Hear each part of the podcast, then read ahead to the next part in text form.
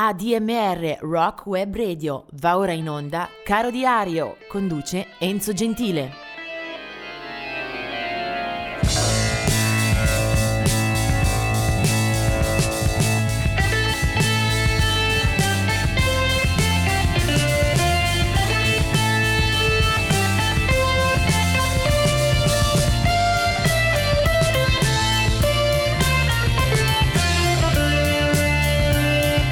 Oggi è il 25 di ottobre. Partiamo subito con eh, un quintetto di artisti che ci hanno lasciati. Del 1974 è Nick Drake, uno dei massimi eh, poeti della canzone d'autore britannica, solo tre album al suo attivo realizzati in poco tempo eh, alcuni veri e propri gioiellini che ha eh, estrinsecato con voce e chitarra eh, prima di eh, morire appunto suicida nel 74.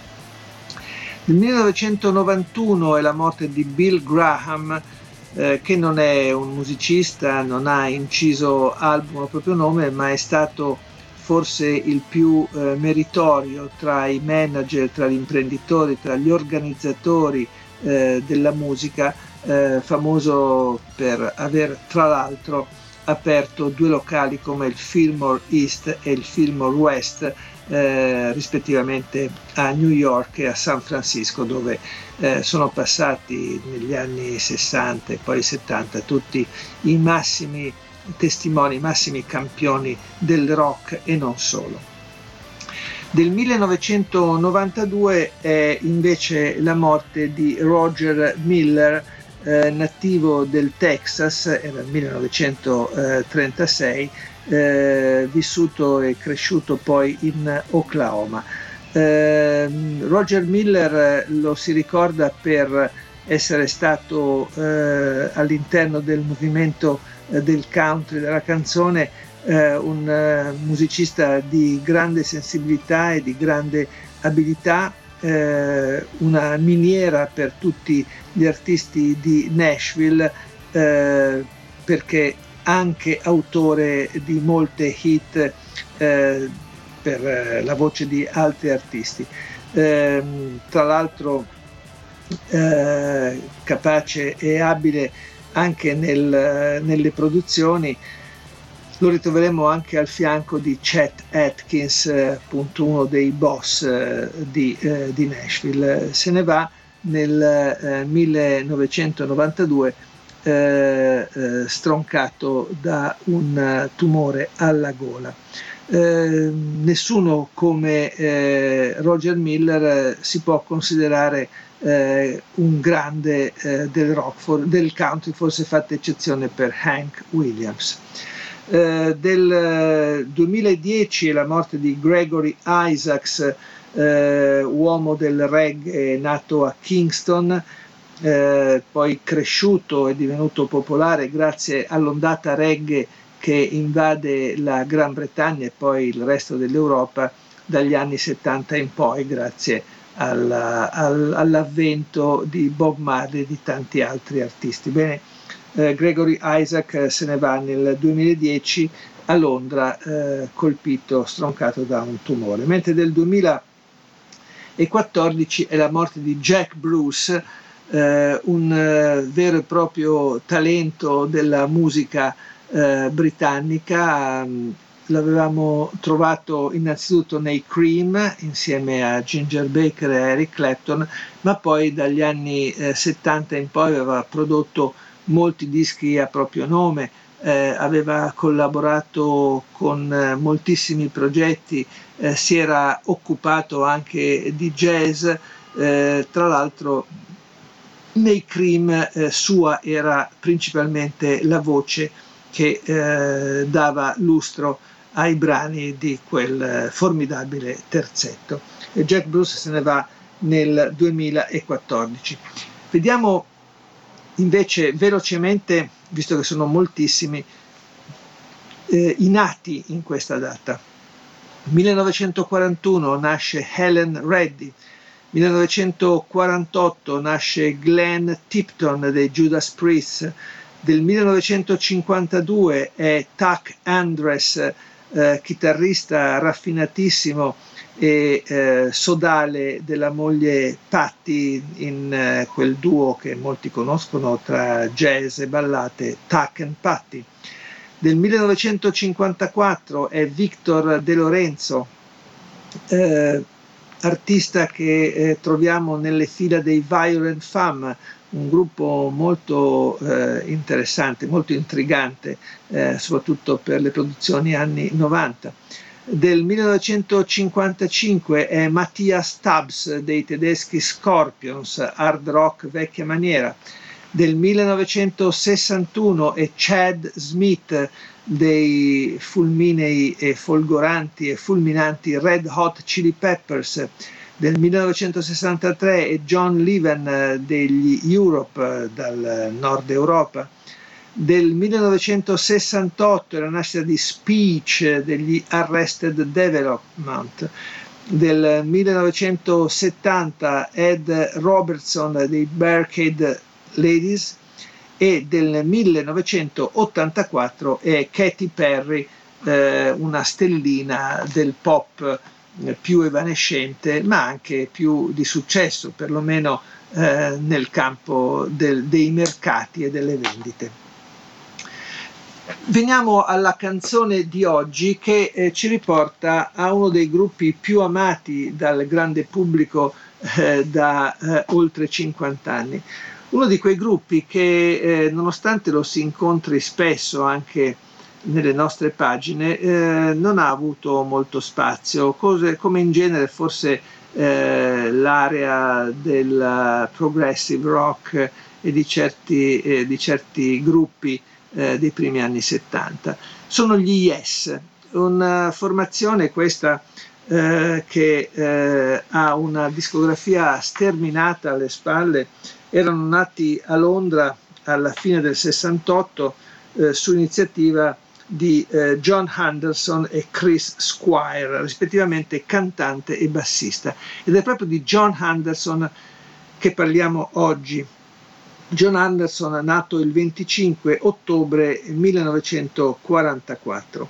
Eh, una carriera eh, da voce eh, stellare, eh, con eh, molti progetti, a capo degli Yes, ma non solo. Eh, sapete come quella formazione, la formazione degli Yes, si è più volte eh, sciolta, ricomposta, ha dato vita a riedizioni, molte sostituzioni. Eh, praticamente non c'è nessun eh, membro che sia rimasto stabilmente nel gruppo degli Yes, eh, i quali hanno poi dato vita a progetti e a iniziative soliste, è un, veramente un labirinto la loro produzione discografica. Jon Anderson è stata comunque la voce più significativa e più eh, rappresentativa di quel gruppo eh, che soprattutto nei primi anni aveva convinto eh, grazie a un suono originale, a un impianto e a una serie di incastri eh, a livello di composizione eh, molto arditi, forse fin troppo elaborati, fin troppo alambiccati. C'erano anche delle copertine che rilanciavano l'immagine, la storia degli Yes e a quelle si può benissimo risalire per dare uno sguardo a quello che era la dimensione immaginifica del rock eh, di una certa stagione. Bene, andiamo indietro di moltissimo tempo con un album del 1971, eh, si, si, intitolava Fragile, nella formazione era appena entrato eh, Rick Wakeman ed è quello forse uno degli album eh, storici eh, degli Yes che si apriva con la voce di John Anderson con questa Roundabout.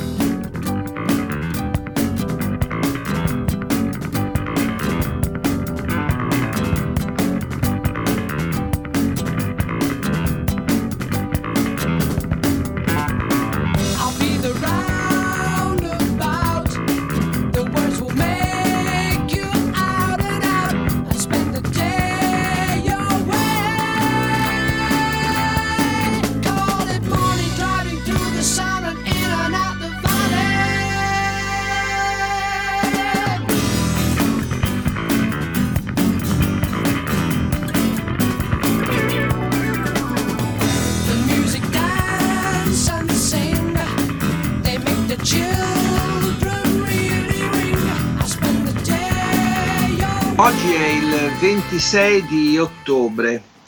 Ben arrivati e ben ritrovati per questa nuova pagina di Caro Diario che eh, si apre con il ricordo di eh, tre artisti scomparsi, molto diversi tra loro effettivamente. Nel 1990 muore Xavier Cugat, eh, una, un nome e una figura che sicuramente potrà risultare familiare, soprattutto a quegli italiani che sono già un po' adulti e che magari vedevano la televisione negli anni 60 e 70. Xavier Cugat eh, era un compositore, direttore d'orchestra eh, con natali a Barcellona, ma che poi era cresciuto professionalmente a Cuba.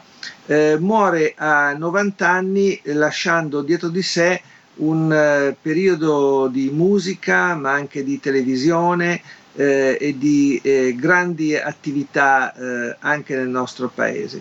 Eh, ha un vastissimo repertorio ballabile che è stato poi ripreso anche dal cinema e dal teatro. Eh, in Italia l'avevamo visto nelle principali trasmissioni tv degli anni 60, eh, spesso affiancato dalla moglie, la modella Abby Lane.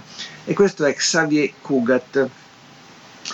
Poi del, 1900, eh, del, del 2004 scusate, è la morte di John Peel, eh, che non è esattamente un musicista con strumenti tra le braccia e microfoni per cantare, ma è, è stato eh, fondamentale per la diffusione appunto del rock e non solo.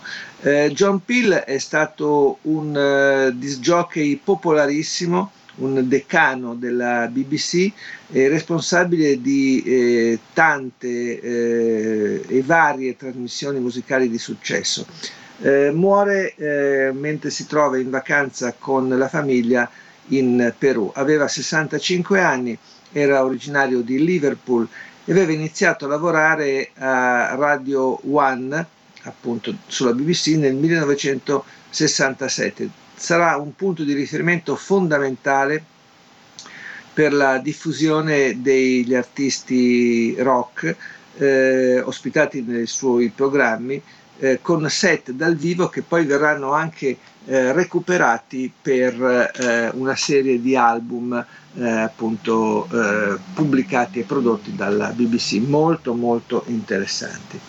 del 2019 e invece la, mol- la morte di Paul Barrère.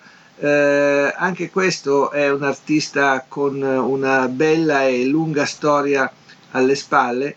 Eh, Paul Barrère eh, lo abbiamo eh, trovato soprattutto eh, nelle file dei Little Feet dove era entrato nel 1972, qualche anno dopo eh, la fondazione che aveva cui aveva dato origine Lowell George. Erano le due chitarre della band, eh, rimane con eh, la formazione eh, quanto più possibile, però eh, in parallelo sviluppa anche una sua carriera solista con eh, diversi album a proprio nome o in collaborazione con altri artisti. Eh, muore a Los Angeles all'età di 71 anni eh, per un eh, tumore al fegato. Vediamo invece adesso alcuni eh, nati eh, in questa giornata. Eh, il, il, calendario che ci porta più indietro nel tempo eh, riguarda la figura di Mahalia Jackson che nasce nel 1911. Mahalia Jackson è stata forse la cantante gospel per eccellenza del mercato americano, una figura con una carriera spalmata sopra una quarantina di anni, una grande discografia e soprattutto una vocalità che ha eh, insegnato a molti delle generazioni successive.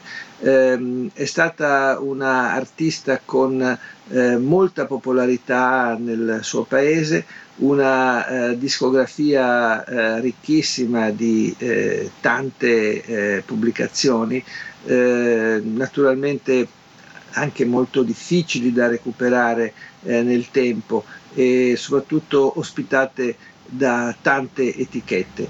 Eh, forse il modo migliore per ricordarla è recuperare eh, qualche antologia che possa eh, raccontare un po' la sua eh, straordinaria, strepitosa carriera.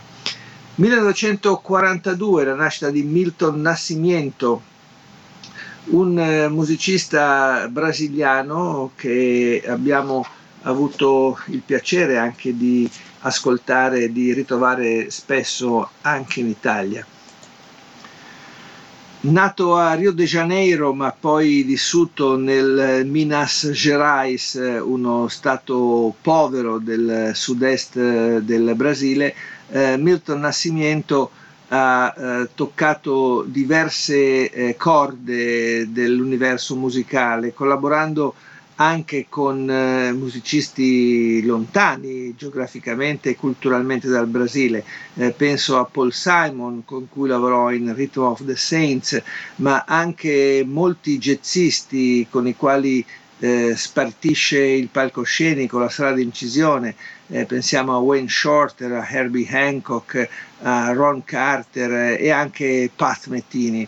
Eh, con lui partecipano a diverse registrazioni anche James Taylor o John Anderson degli Yes o Peter Gabriel, insomma un artista molto rispettato con una discografia ampissima e alcuni eh, titoli che vengono sicuramente ricordati eh, tra eh, le gemme della cultura musicale eh, in arrivo da, da, quel grande paese che è il Brasile.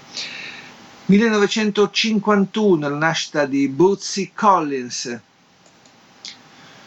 Bootsy Collins, originario di Cincinnati, ha una lunga e rispettabilissima carriera in campo funky e comunque nel, sul terreno della black music, eh, parecchi i dischi come cantante, bassista e autore eh, e poi eh, da ricordare anche i suoi incontri con eh, artisti validi per le collaborazioni, su tutti James Brown e soprattutto George Clinton. Lui è Bootsy Collins.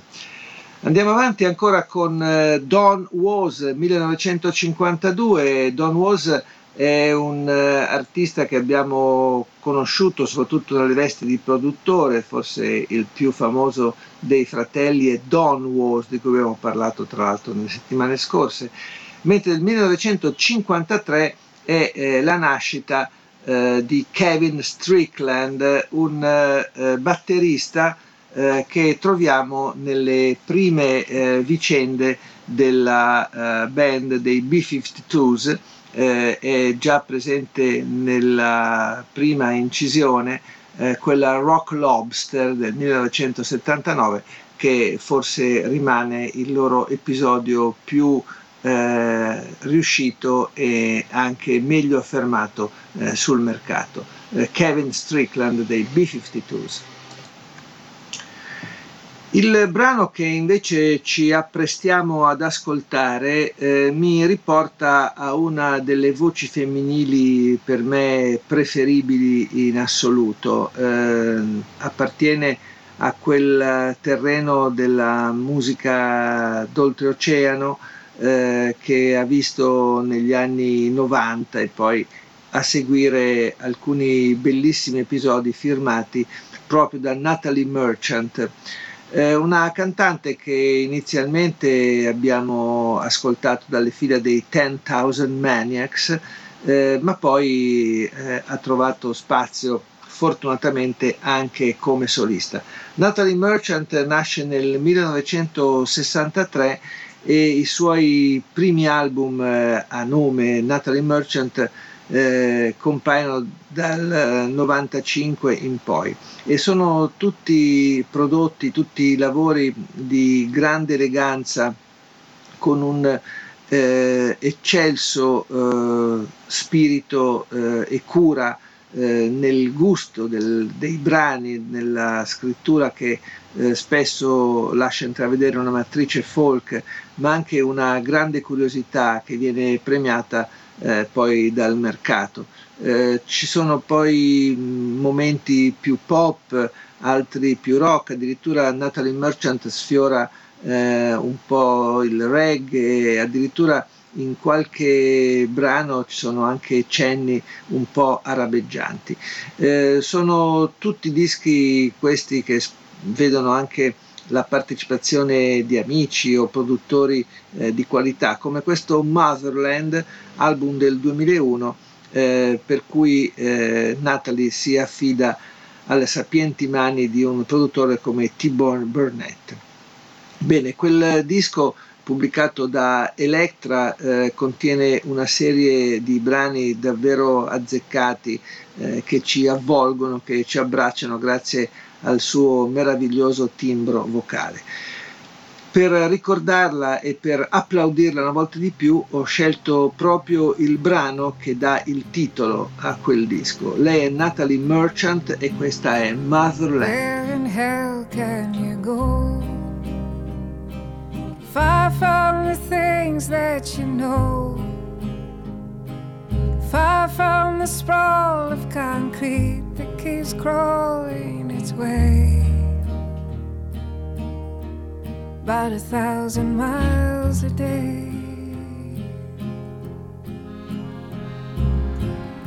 Take one last look behind. Commit this to memory and mind. Don't miss this wasteland, this terrible place when you leave.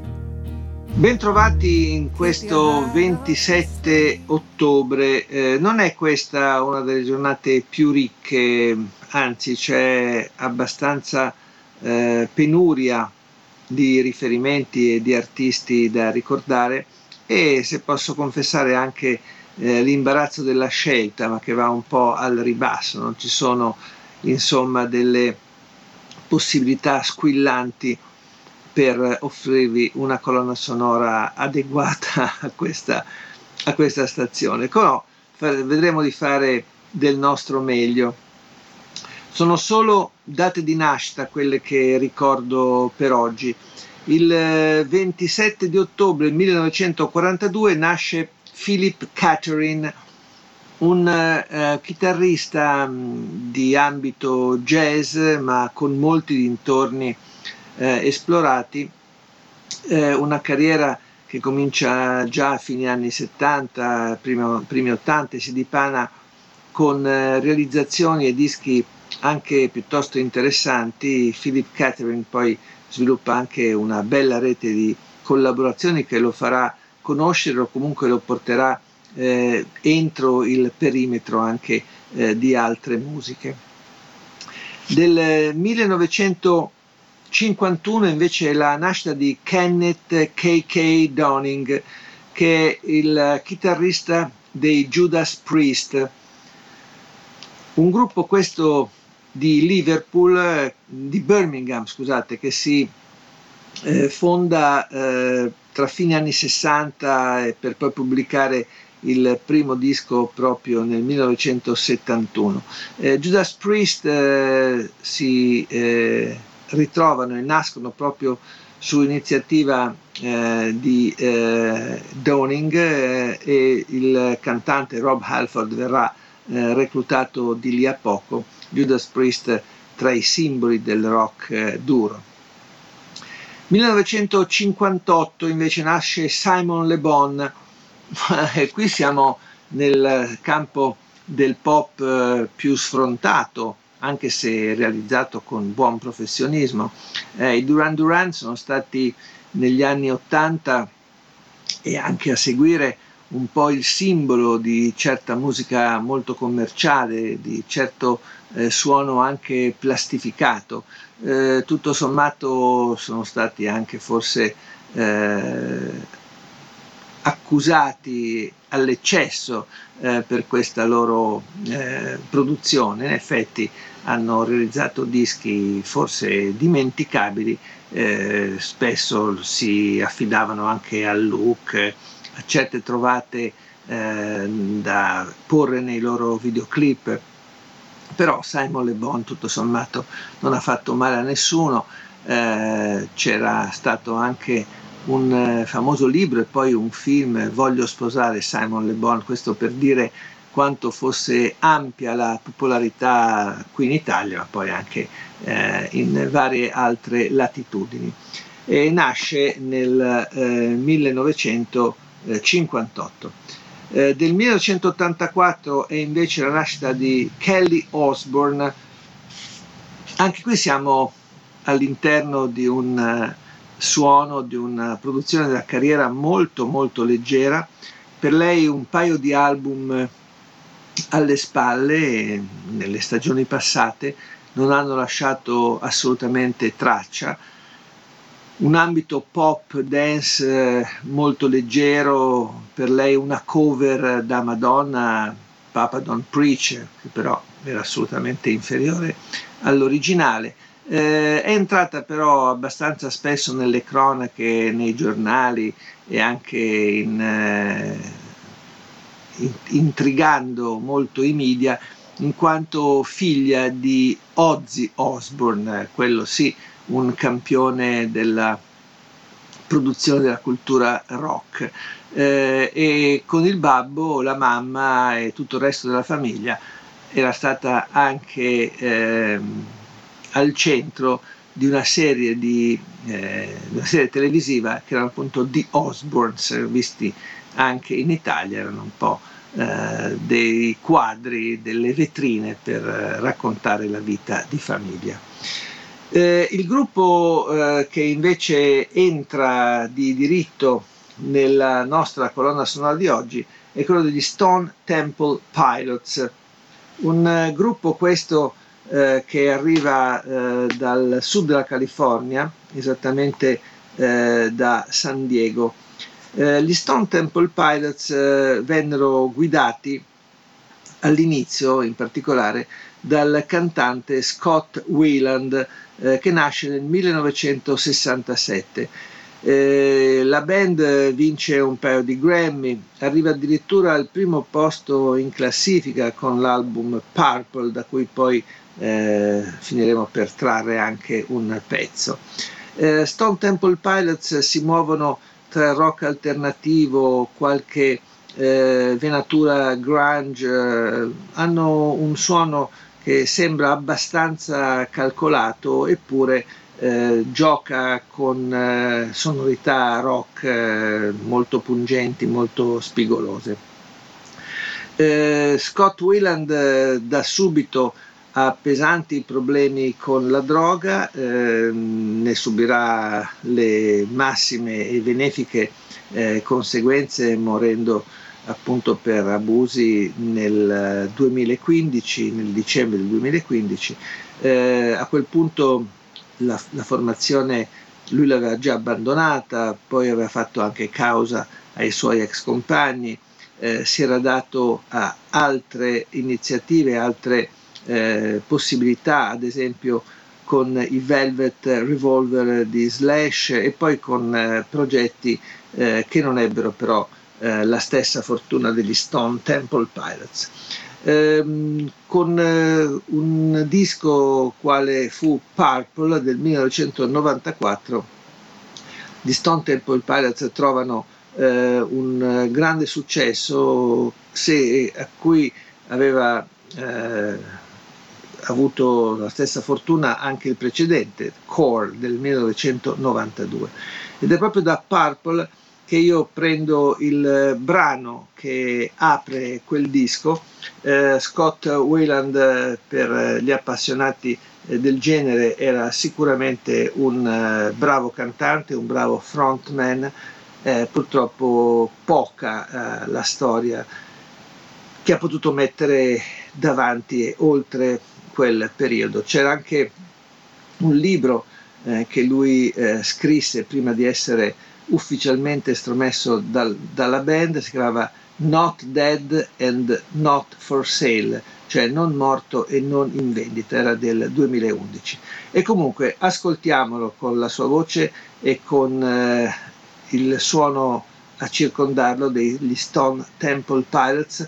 Questo è l'album eh, Purple e il brano che lo apriva era Meatloaf. 28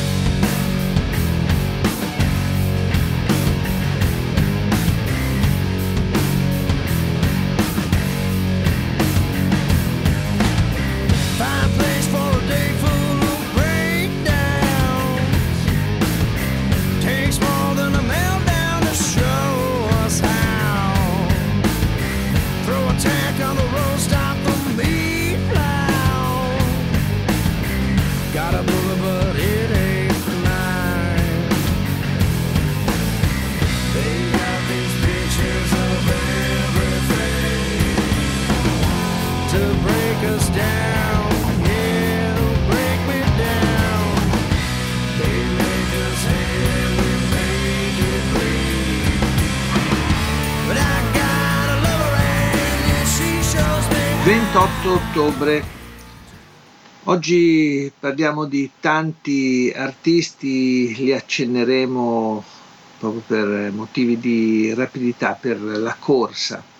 Eh, alcune scomparse del 1984, quella di Wells Kelly di Meatloaf, batterista, eh, del 1987 Woody Herman, eh, grande direttore d'orchestra, eh, di derivazione e di appartenenza jazz. 2008 Porter Wagoner che è stato invece un simbolo della musica country americana. Eh, vediamo un po' di nascite invece. Eh, 1936 sono due personaggi eh, molto di rilievo. Il primo si chiama Charlie Daniels, è un cantante, chitarrista, violinista originario del North Carolina, eh, appartiene a quel filone di musicisti eh, che hanno toccato sia il rock sudista eh, sia la produzione country, eh, un eh, suono molto nazionalista, anche patriottico per eh, Charlie Daniels, eh, con un disco che ricordo eh, mi piacque molto all'uscita, era il 1974, si chiamava Fire on the Mountain.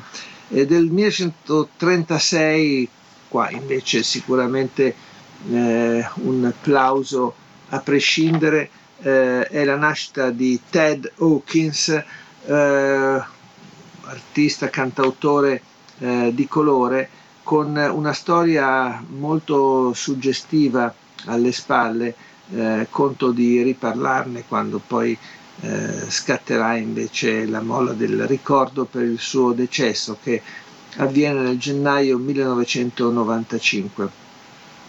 Eh, Ted Hawkins eh, ha una storia eh, molto misteriosa per certi versi perché eh, ha una esistenza da hobo, eh, da senza tetto e verrà eh, riscoperto proprio in età molto avanzata e finalmente verrà consentito lui di incidere quelle canzoni che portava invece eh, voce e chitarra eh, per la strada. Eh, Ted Hawkins. 1937 invece la nascita di Graham Bond, eh, inglese, morto poi nel 1974 a Londra, eh, è stato colui che tra i primissimi ha costituito band di blues rhythm and blues in Inghilterra, è considerato un po' un padre nobile della scena britannica. Eh, grazie a lui forse si devono eh, la nascita e poi anche eh, lustro di gruppi come i Cream e i Colosseum, è stato tra i primi anche a usare l'organo Hammond eh, dal vivo e poi tastiere, amplificazioni sicuramente avanti eh, rispetto ai tempi. Eh, oltre a molto jazz nella sua storia anche un gruppo che nel 1969 eh, contribuisce a eh, organizzare gli Air Force di Ginger Baker, da ricordare anche la sua Graham Bond Organization. Eh, nel 1974, quando appunto eh, scompare, ehm, sono molto dubbie le circostanze e finisce sotto un treno nella metropolitana di Londra.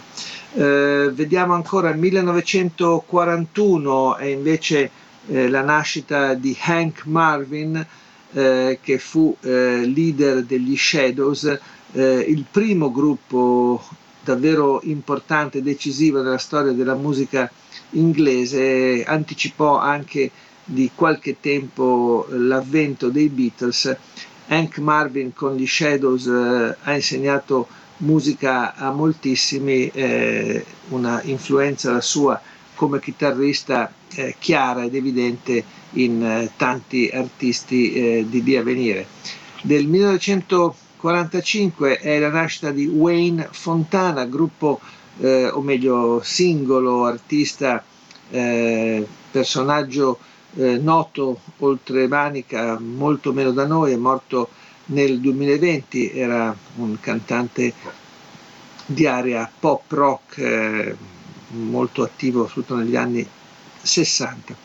Del 1957 la nascita di Stephen Morris eh, dei New Order, del 58 quella di William Reed di Jesus and the Mary Chain, del 1972 di un uh, cantante e chitarrista country americano Brad Paisley, del 1987 eh, quella di Frank Ocean che invece guarda un po' verso il soul e il pop eh, di area black, mentre avevo dimenticato anche nel 1948 Ricky Lee Reynolds eh, che ha militato per qualche tempo nel band dei Black Oak Arkansas. Ora eh, mi dedico invece all'artista eh, da me amatissimo che eh, si eh, guadagna la vetrina di oggi. Lui si chiama Ben Harper e nasce il 28 ottobre 1969 eh, è Ben Harper eh, californiano con eh, una discografia eccellente dal 1992 a oggi mh, mm, in solitudine, in collaborazione con altri artisti, con la propria band degli Innocent Criminal, eh, ha cavalcato sia eh, brani di propria eh, scrittura e composizione, eh, sia invece si è dedicato anche a diverse eh, cover, eh, tra le tutte mi ricordo Hula Lotta Love dei Led Zeppelin piuttosto che Sexual Healing di Marvin Gaye. Eh, grande appassionato di blues, di rock, ad esempio di Jimi Hendrix. Beh, ben Harper è un eh, personaggio che ha fatto della comunicativa e della eh, grande passione emotiva la sua carta vincente, con voce chitarra oppure con formazioni eh, più larghe e fragorose, eh, il risultato non cambia. Eh, tanti suoi dischi da 4-5 stelle eh, capaci di eh, conquistare i favori in mezzo mondo Ricordo per esempio un bellissimo disco con i Blind Boys of Alabama del 2004 eh, e poi seguito da un live del 2005, eh, ma c'è anche stato un disco eh, eccellente con Charlie Musselwhite, tutto acustico, eh, voce, chitarra e armonica. Insomma, eh, nel tempo avremmo potuto spaziare moltissimo tra le ballate o tra eh, i, i, punti più ulcerosi, più fiammeggianti della sua storia, mi fermo a quel 1995 eh, di un album si chiama Fight for Your Mind dove tra le altre c'era anche questa bellissima canzone Excuse Me Mister e lui è Ben Hart.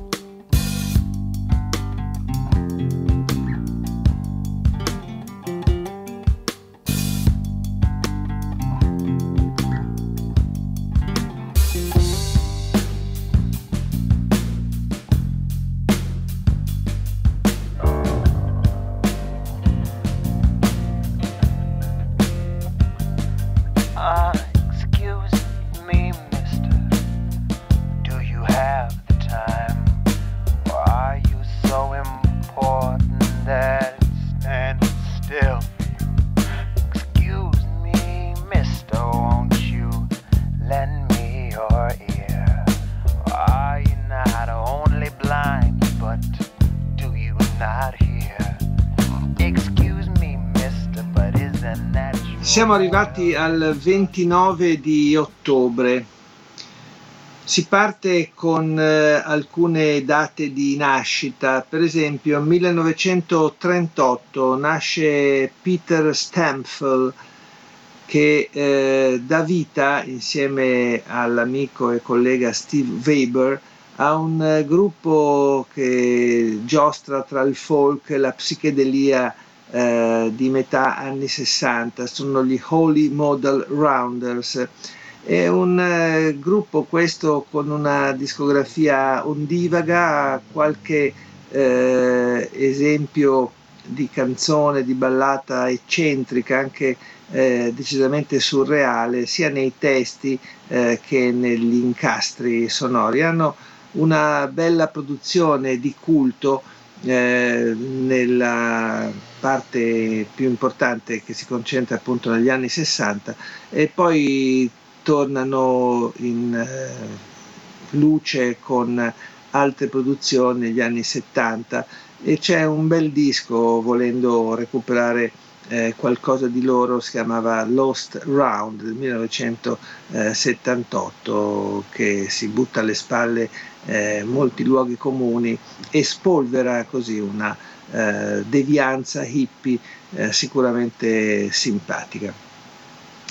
Eh, del 1945 la nascita di Melba Moore, una cantante di colore americana eh, che ha legato la sua attività sì a una ampia discografia eh, dai primi anni 70 fino eh, alle passate stagioni più vicine a noi, ma ha lavorato molto anche nei musical eh, con una voce che sicuramente affidata a canzoni di qualità ha dato il suo meglio, non è poi mai però apparsa nelle zone alte delle classifiche.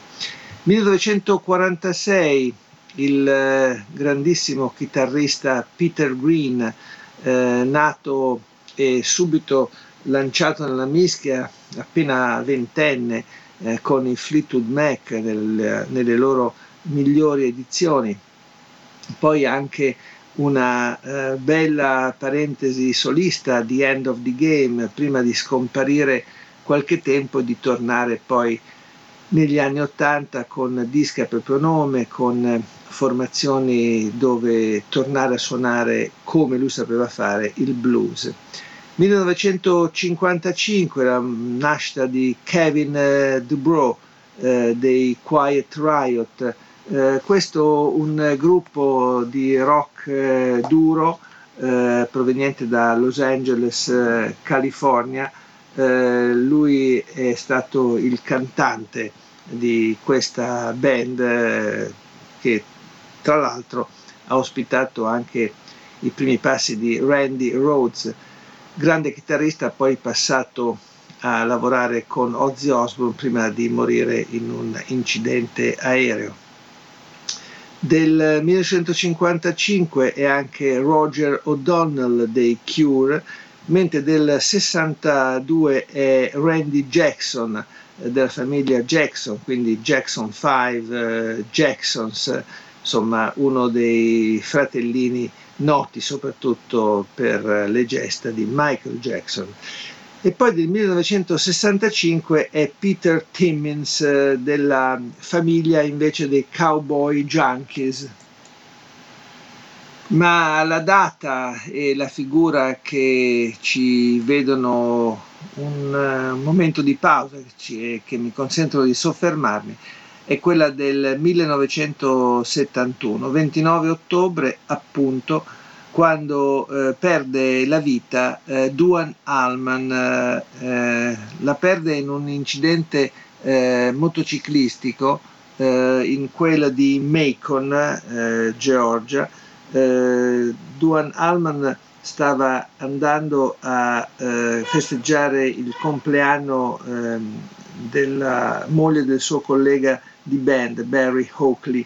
Aveva 24 anni e questa tragedia si porta via eh, uno dei chitarristi più grandi della storia del rock, eh, che pur con eh, pochi anni di attività ha lasciato un segno indelebile eh, proprio dalle fila della Allman Brothers Band, eh, un gruppo straordinario per eh, musicalità, soprattutto dal vivo, ma naturalmente anche in eh, sala di registrazione. Eh, tra le varie imprese di Duan Allman anche eh, la partecipazione al disco di Eric Clapton del, dove lui suona un eh, meraviglioso assolo dentro il brano Leila. Insomma, rock e blues eh, che si scambiano eh, di ruolo tra le corde della chitarra di Duan Allman eh, che oggi eh, voglio ricordare eh, in una registrazione appunto degli Allman Brothers Band. È un album che è l'ultimo ad uscire prima della sua eh, scomparsa, è un disco bellissimo, registrato appunto dal vivo al Fillmore East. Il eh, disco esce nell'estate del 71, appena due o tre mesi prima della sua, eh, della sua scomparsa. Ci sono eh, brani di influenza blues, jazz, psichedelica, eh, lunghe jam eh, chitarristiche dove appunto emerge tutto il suo talento. Eh, il pezzo che ho scelto, ma potevo ovviamente svariare sulle quattro facciate di questo doppio live, eh, è una eh, toccante, intensissima Whipping Post e lui è Duan Allman con gli Allman Brothers Band 1971.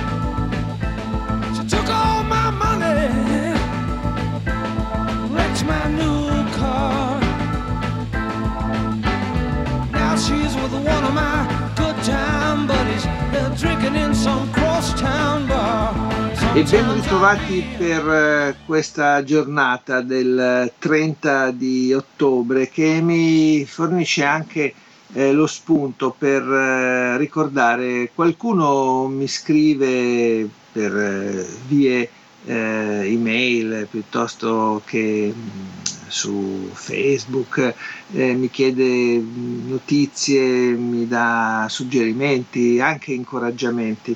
Eh, naturalmente questo può essere fatto anche attraverso gli indirizzi ufficiali della radio, così per essere eh, condivisi in maniera più ampia. Comunque grazie eh, per chi mi ascolta e per chi segue questa pagina quotidiana di Caro Diario che oggi eh, si apre con eh, il ricordo di tre eh, defunti di ambiti molto molto diversi.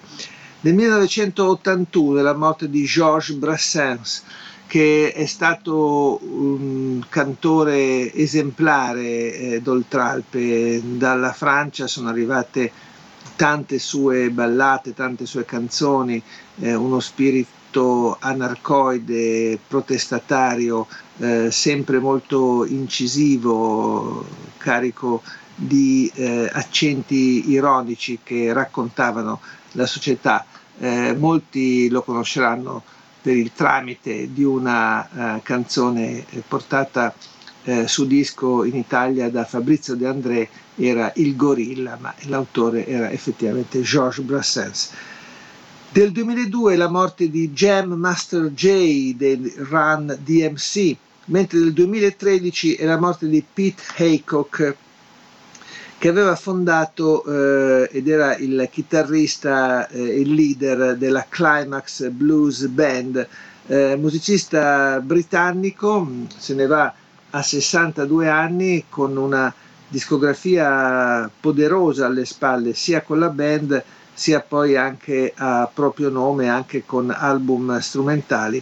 Eh, Peter Haycock eh, se ne va per un infarto, viveva da diverso tempo in Germania.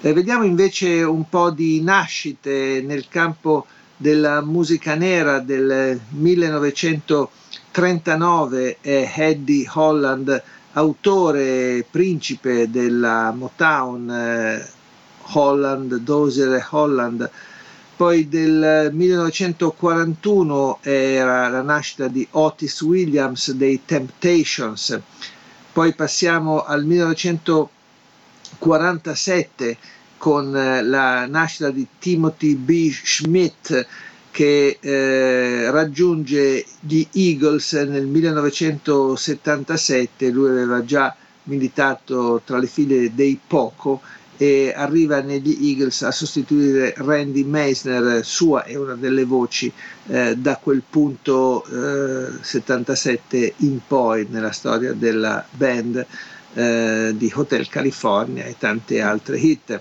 1949 la nascita di David Green di Air Supply, del 1950 è la nascita di Moon Martin, un cantautore, un rocker anomalo eh, sfortunato nella sua esistenza, eh, morirà eh, nel 2020, mentre del 1965 è la nascita di Gavin Rossdale, chitarrista e cantante, oltre che fondatore dei britannici Bush, eh, primo disco per loro nel 1995. Ora però eh, si alza il sipario e partono gli applausi a scena aperta per la eterna ragazza del rock eh, che voglio farvi ascoltare di qui a poco. Lei è Grace Slick, un uh, artista nata nell'Illinois nel 1939, ma poi affermatasi eh, in tutto e per tutto in quel di California, nella tumultuosa, felice, coloratissima San Francisco della metà degli anni 60. Eh, dopo aver eh, lavorato con un gruppo chiamato Grit Society, eh, Grace Leak si unisce ai magnifici Jefferson Airplane, eh, secondo me forse la eh, punta di diamante del rock eh, californiano alcuni anni quel sodalizio li rende preziosi con una sequenza di dischi straordinari che ancora oggi suonano benissimo. Jefferson Airplane non avranno una vita lunga, li vedremo tra l'altro anche a Woodstock, in quel filmato eh, si coglie per intera la forza, eh, il dinamismo, eh, la potenza espressiva di Grace Slick. Di lì a poco eh, prenderanno vie molto diverse, nasceranno i Jefferson Starship meno interessanti, poi sostituiti addirittura dagli Starship eh, che assolutamente producono eh, dischi eh, inutili, assolutamente dimenticabili. Però ci sono stagioni in cui Grace Leak davvero fa la differenza, forse la figura al femminile più importante di quell'area, mettiamoci insieme, in parallelo naturalmente, Janice Joplin, ma eh, Grace Leak aveva proprio una eh, carica anche come autrice molto molto interessante. Eh, dopo le gesta con eh, la band, eh, Grace Leak pubblicherà anche dei dischi a proprio nome, eh, qualcuno anche assolutamente rispettabile, come per esempio l'esordio del 1974, si chiamava Manhole, con eh, una lunghissima eh, ballata di una quindicina di minuti che forse meritava di essere ascoltata anche da queste frequenze. Però eh, vado su qualcosa forse di, di, più noto e di più probante. Eh, nel 1970 Grace Leak insieme a Paul Kantner, erano anche marito e moglie, oltre che colleghi nei Jefferson Airplane, eh, pubblicano un disco eh, che fa veramente la storia della musica californiana. Eh, quel disco vedeva eh, parecchi artisti importanti, eh, c'erano Jerry Garcia, c'erano Papa John Creech, eh, c'era Jack Cassidy ancora dei Jefferson Airplane, eh, c'era David Crosby, George McCauconen, Graham Nash, insomma un disco pazzesco con delle canzoni straordinarie e anche una esecuzione eh, mirabilissima. Ebbene, in quel eh, disco c'era anche una copertina indimenticabile con la piccola China, la figlia eh, che aveva pochi mesi all'epoca di Grace e Paul, eh, che spuntava come da un eh, mare illuminato eh, dal sole. quello era Sunfighter un disco che Grace Leak aveva contribuito anche a scrivere, ad esempio firmando il brano di apertura. Eh, si chiamava Silver Spoon, era il 1970 e questo, anzi il 1971 per essere precisi, e questa era la voce di Grace Slick.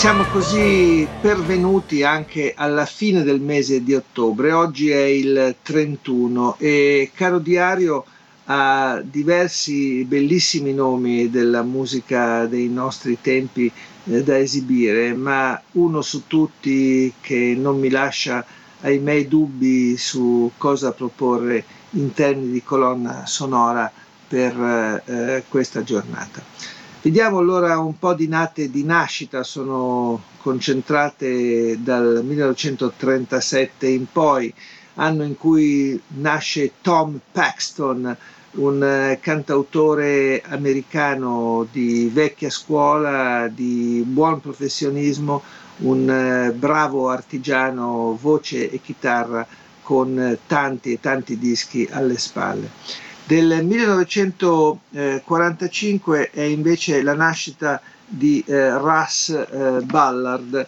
eh, che è un eh, musicista inglese che calca le scene fin da giovanissimo eh, per arrivare poi a fine degli anni 60 a essere uno dei membri degli Argent. Suona tastiere, chitarra, canta è un autore con eh, diversi brani all'attivo che fornisce con eh, buon successo a Three Dog Night, America, Rainbow, Ringo Starr.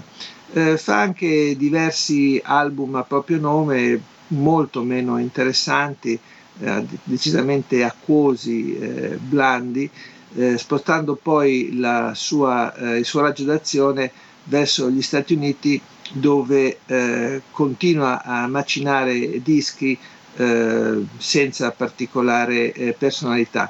Un brano però, Voices del 1984, sarà una efficacissima hit radiofonica con eh, Russ Ballard a godere di un po' di fama. Eh, tornerà poi a comporre eh, offrendo diversi brani, ad esempio ai Kiss nel quadro di un lavoro dove forse meglio risaltano le sue qualità. Del 1952 è la nascita di Bernard Edwards, uno dei due membri eh, fondatori eh, alla guida del gruppo degli Chic, l'altro eh, Nile Rogers, eh, grandissimo musicista a sua volta. Eh, come Chic eh, hanno eh, firmato eh, tanti dischi, magari anche un po' sottovalutati dal pubblico degli appassionati, sono stati forse troppo facilmente, sbrigativamente annoverati nel campo della disco music, eh, ma gli chic hanno prodotto eh, dischi e soprattutto eh, sonorità assolutamente eh, di livello. Ehm, erano nati nel 1976, hanno anche operato al di là del recinto della disco music eh, in un campo di produzioni e di collaborazioni. Ricordo un loro ottimo album, si chiamava B-Movie Matinee del 1985. Eh, andiamo avanti con altri nomi. Larry Mullen Jr. degli U2 nasce nel 1961 nella band eh, irlandese di Dublino sono sempre rimasti loro i magnifici quattro e Larry Mullen non ha mai indietreggiato di un metro e ancora a tutt'oggi una eh, colonna della formazione di Bono e compagni. 1963 la nascita di Johnny Marr, eh, chitarrista che abbiamo apprezzato nella band britannica degli Smiths. Eh, lui insieme a Morrissey guidavano le danze di quella formazione, scrivendo eh, i brani e fornendo poi il suono, eh, anche il tipo di eh, filosofia eh, musicale eh, degli Smiths. Poi una carriera solista sicuramente pregevole, anche se senza gli squilli che ci si poteva aspettare da un ottimo musicista quale è Johnny Marr. 1966 Adam Horowitz eh, dei Beastie Boys, 1966 ancora Annabelle, eh, conosciuta come leader e volto di un gruppo eh, di area punk, Bow Wow Wow, eh, Vanilla Ice, sempre del 1967, mentre andando indietro ripesco anche eh, Tony Bowers eh, dei Simply Red, bassista, è nato nel 1956. Ma adesso io eh, voglio assolutamente tornare al musicista che più mi sta a cuore per questa giornata. Lui si chiama Ali Farka Touré. Nato nel 1939 in un piccolo villaggio del Mali eh, dove a lungo ha eh, vissuto Niafunke, eh, Ali Farka Touré è un eh, grandissimo, superbo eh, chitarrista, cantante, autore che dal Mali ha inviato eh, una serie di dischi assolutamente imperdibili. Sarebbe davvero ve lo posso assicurare, imperdonabile non aver ascoltato i dischi eh, di Alifarca Touré che in eh, tanti anni di carriera ha inciso, ha collaborato, ha tenuto battesimo molti musicisti del suo paese, il Mali dove ci sono eh, musiche che sarebbe davvero eh, doveroso imparare a conoscere. eh, etichettato come il John Lee Hooker africano, come eh, il più eh, rappresentativo tra i bluesmen eh, di quell'area geografica, in effetti Ali Farka Touré è stato anche molto di più. Eh, abbiamo avuto la fortuna di poterlo incontrare, di poterlo ascoltare dal vivo nelle rare eh, puntate in Italia, ma io ho avuto la possibilità di eh, conoscerlo e di sentirlo in concerto anche nel suo paese.